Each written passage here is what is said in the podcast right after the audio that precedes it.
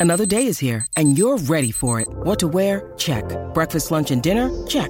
Planning for what's next and how to save for it? That's where Bank of America can help. For your financial to-dos, Bank of America has experts ready to help get you closer to your goals. Get started at one of our local financial centers or 24-7 in our mobile banking app. Find a location near you at bankofamerica.com slash talk to us.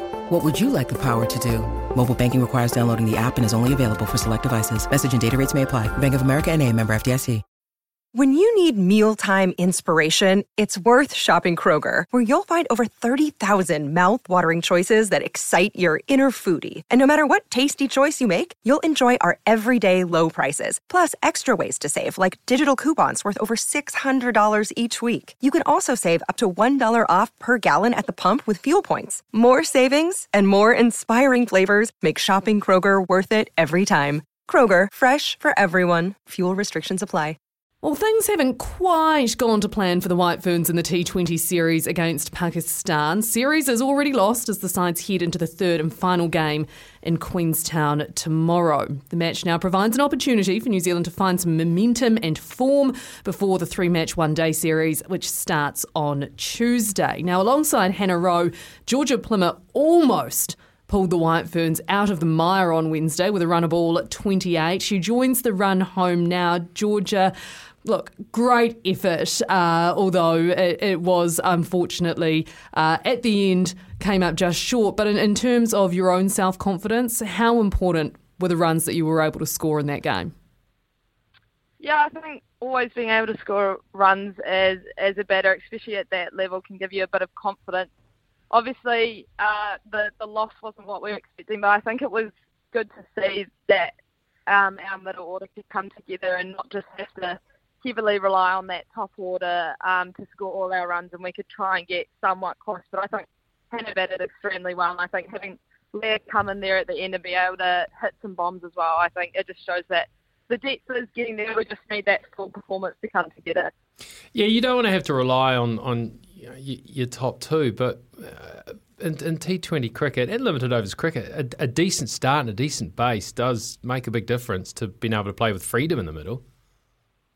Yeah, definitely. But I think we, as as batters, especially in the middle order, we know that we could be coming in at any circumstance. We could be coming in with two overs to go, or with with 15 to go. And I think we've got to. That's the the role of being a middle order player is being able to adapt to the different situations and try and get your team over the line in that in that sort of sense. Why the slow start? I mean, you did everything right because you made sure that uh, subcontinent side started in the coldest place in New Zealand. you just didn't take advantage of it.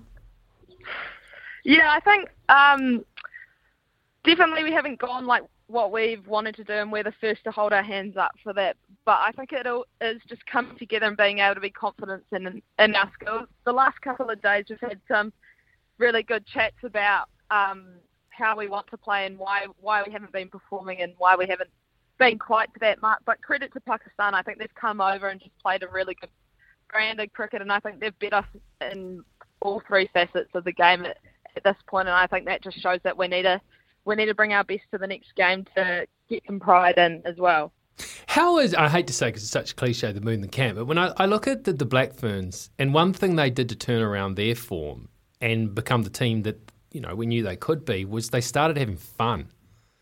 Are you, you know, is is it fun at the moment? No, definitely. Like I think after the obviously two losses we've had, and we've had some tough losses in the last 12 months, but I think the way that the groups come back and come back into trainings and the conversations we're having and the fun we're getting around each other, and I think that's the great thing about this group is that everyone is so close and we're able to go and have good conversations with anyone. Like I've had some great conversations with Suzie and Maddie about sort of stuff, and those spinners are really close as well. But yeah, I think I think with the run of form as well, it's always that hard hard decision on you want to be having fun out there, but you've also got a job to do. So I think we're just trying to figure out that that middle, and I I definitely think you play your best cricket when you are having the most fun out there. So yeah, I think that's definitely an aspect to look at for the next four games. You mentioned earlier you were having discussions around why things hadn't gone quite as you'd hoped so far in this series. Aside from the fun element of it, was there anything that you could put your finger on? I think it was just we've done a lot of obviously had those chats about what we're wanting to do, but it's the the doing it out on the field. Like I think the chats are all good and well, but being able to actually go out on the field and do what you, you've talked about in meetings and that sort of thing, I think that's where we've probably gone wrong a bit. Um, but yeah, I think it is just being able to figure out what it is and are we switched on all the time? Have we trained in the right way to get us ready for that? But I think we've definitely sorted it out now and we're on a good track at the moment. When it comes to this New Zealand international side, the White Fern side, you know, there is a jump required to, to let's say, be consistently up with England, up with Australia. I look at the dominance that um, you know, the Wellington side has. Do you think maybe the talent, the female talent, needs to spread a little bit more evenly amongst the New Zealand women's teams? I think we've definitely this year. I was looking at all the domestic teams, and I think this season's actually going to be a really good and even season in both Super Smash and HBJ. I think with a bit more movement with the New Zealand cricket agreement for women's contracts, I think that's helped a little bit with people being able to move and get more opportunities in other places. But yeah, I think this year definitely it's not been like the other years where maybe there was two or three so called better teams. But I think this year I think everyone has a chance to win it, that sort of stuff and they've all got white ferns in each place and I think that's just gonna be able to help the training and the thinking behind all the other domestic teams to be sort of what we are talking about here in the white ferns. We will move uh, and look forward soon, Georgia, I promise. Uh, but just quickly as well, while we're on this, do you feel there's any sense of, of disruption or fragmentation perhaps as well? Given the timing of things, when you kind of go from White Ferns to having a few few players over in the women's Big Bash, coming in at various different stages of the series, does that disrupt things a little bit for you to start the home summer? No, I don't think so. We all knew that they the the WB BL was going to happen, and we've known for months that if teams got in the finals or all that sort of stuff, and people may be unavailable. But I think we've all come together a group as a group and thought that that's the opportunity that they have, and I think it's a great opportunity that they've had to play in those conditions and play in those teams against quality sides and play under pressure and in finals. And I think them coming back would just be a boost to our team. But we've all talked about we we know we have the depth and and if we can all come together, we should be playing some good cricket. Obviously, it hasn't happened so far, but I still I still back ourselves to be able to still perform well, um, even with people coming in at different times. Well, I think the next game is a good opportunity when it comes to the playing surface because if it performs like it did last year, the uh, the the Queenstown cricket pitch is just it's a great pitch with a little bit for everyone.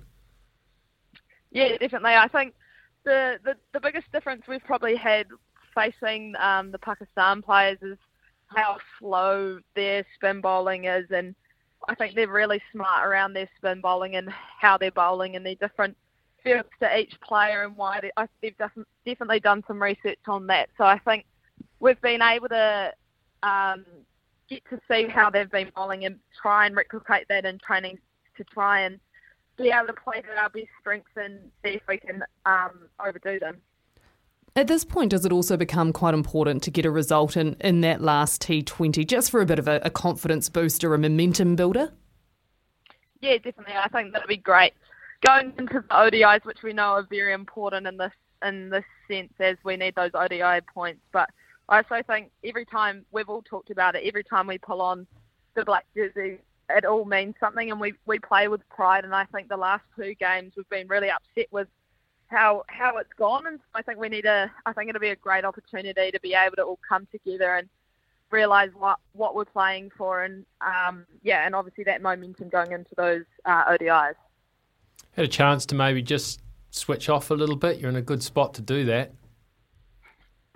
Yeah, Queenstown is a, a, a great place here, but I think a lot of the girls will be back in training and training hard. So I think that's probably we're focusing a lot on what the, the job is at hand, but hopefully there's a bit a few rested days in between the the ODIs and the T20s that we can have a few days off and just be able to reset a bit. Can you get some kind of stamina training in by all standing in line for Fergburger or something? Oh, there, we went past there at about eight o'clock this morning, and there was already a line out the door. So I don't know about that. Yeah, the time you go to Fergburg is about two thirty, three o'clock in the morning, isn't it? I don't know, Mark. Are you speaking from experience? That's the standard time for most people. Yes. Fascinating, fascinating. I've never been there at two thirty or three in the morning, but hey, look, I'll take your word for it. I really will. Um, what, aside from a potential wee bite to eat, there, what sort of things do you guys get up to uh, when you're trying to just switch off, like you say, and, and have a bit of downtime? Yeah, I think uh, different people have different ways as how they like to switch off. Some are more just don't want to do much and just kind of lay around at, at the hotel or just do a few little things around. And others will have admin things to do, or others will want to get out, like Suzie will want to get out and do some sort of activity. But we've, I think, as cricketers probably know, a big thing that we like to do is get coffee. So I think that's been probably what we've spent a lot of money on is going around and getting some coffees and just sitting down and having chats, not necessarily about cricket, so we can kind of switch off from that. But yeah, I think coffee's a really big fixture in that sort of stuff. Yeah, the problem with, with coffee is, you, you, and you mention it, you've got to actually talk to your teammates. Rick's having enough trouble talking to me on this show, I think, as it is, let alone uh, let alone thinking back to talking to his teammates. Are any of you uh, good with the barista skills? Uh, Maddie Green's actually pretty good at it, and I think a few more of them are starting to get some Breville machines. I'm actually a hardcore like Americano drinker, and if oh. I make my own, it, it'll just be a an instant coffee. So I'm not really good with the whole milk and latte art, but I'm I'm not a coffee snob, so I'll just take whatever gets me caffeine. To be fair, I might be judging you a little bit now. for the for the Coming order choice. Wellington.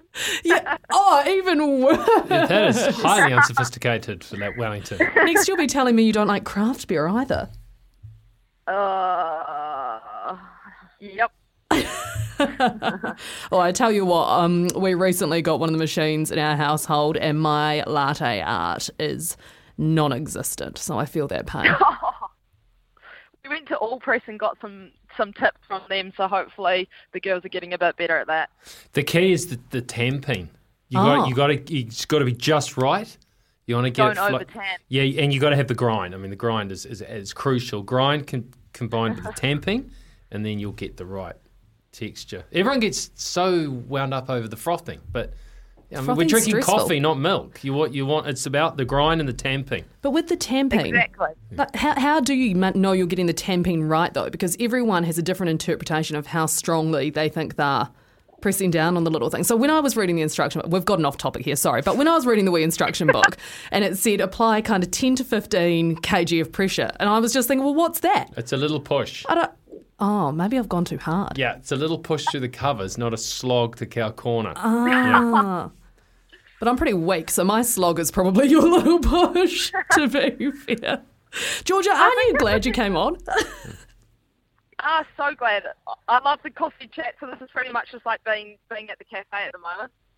Oh, great. Uh, when you go out there and absolutely smash it in the third T20, then you can thank us for, uh, you know, giving you some good chat in your downtime, helping you switch off and mentally refresh. Oh, I just think when you're building your innings, just think tamp it, tamp it, tamp it through the covers. Yeah. Don't slog it to cow corner. Yeah. Oh, gosh. I feel like that's uh, the story of Mark Richardson's cricket career, isn't it? Oh, Tamper. I didn't do any Tamper. tamping. I just let it, yeah. Yeah, I wasn't putting any pre- I wasn't, no, I just wasn't tamping. I was just letting it go through to the keeper. Right, I think we might have to leave it there. Georgia Plimmer, uh, Whitefern and Coffee Extraordinaire, as it turns out, joining us on the show. Thank you so much for your time. That was our Macca's feature interview with McDelivery, delivering your Macca's favourites straight to your door.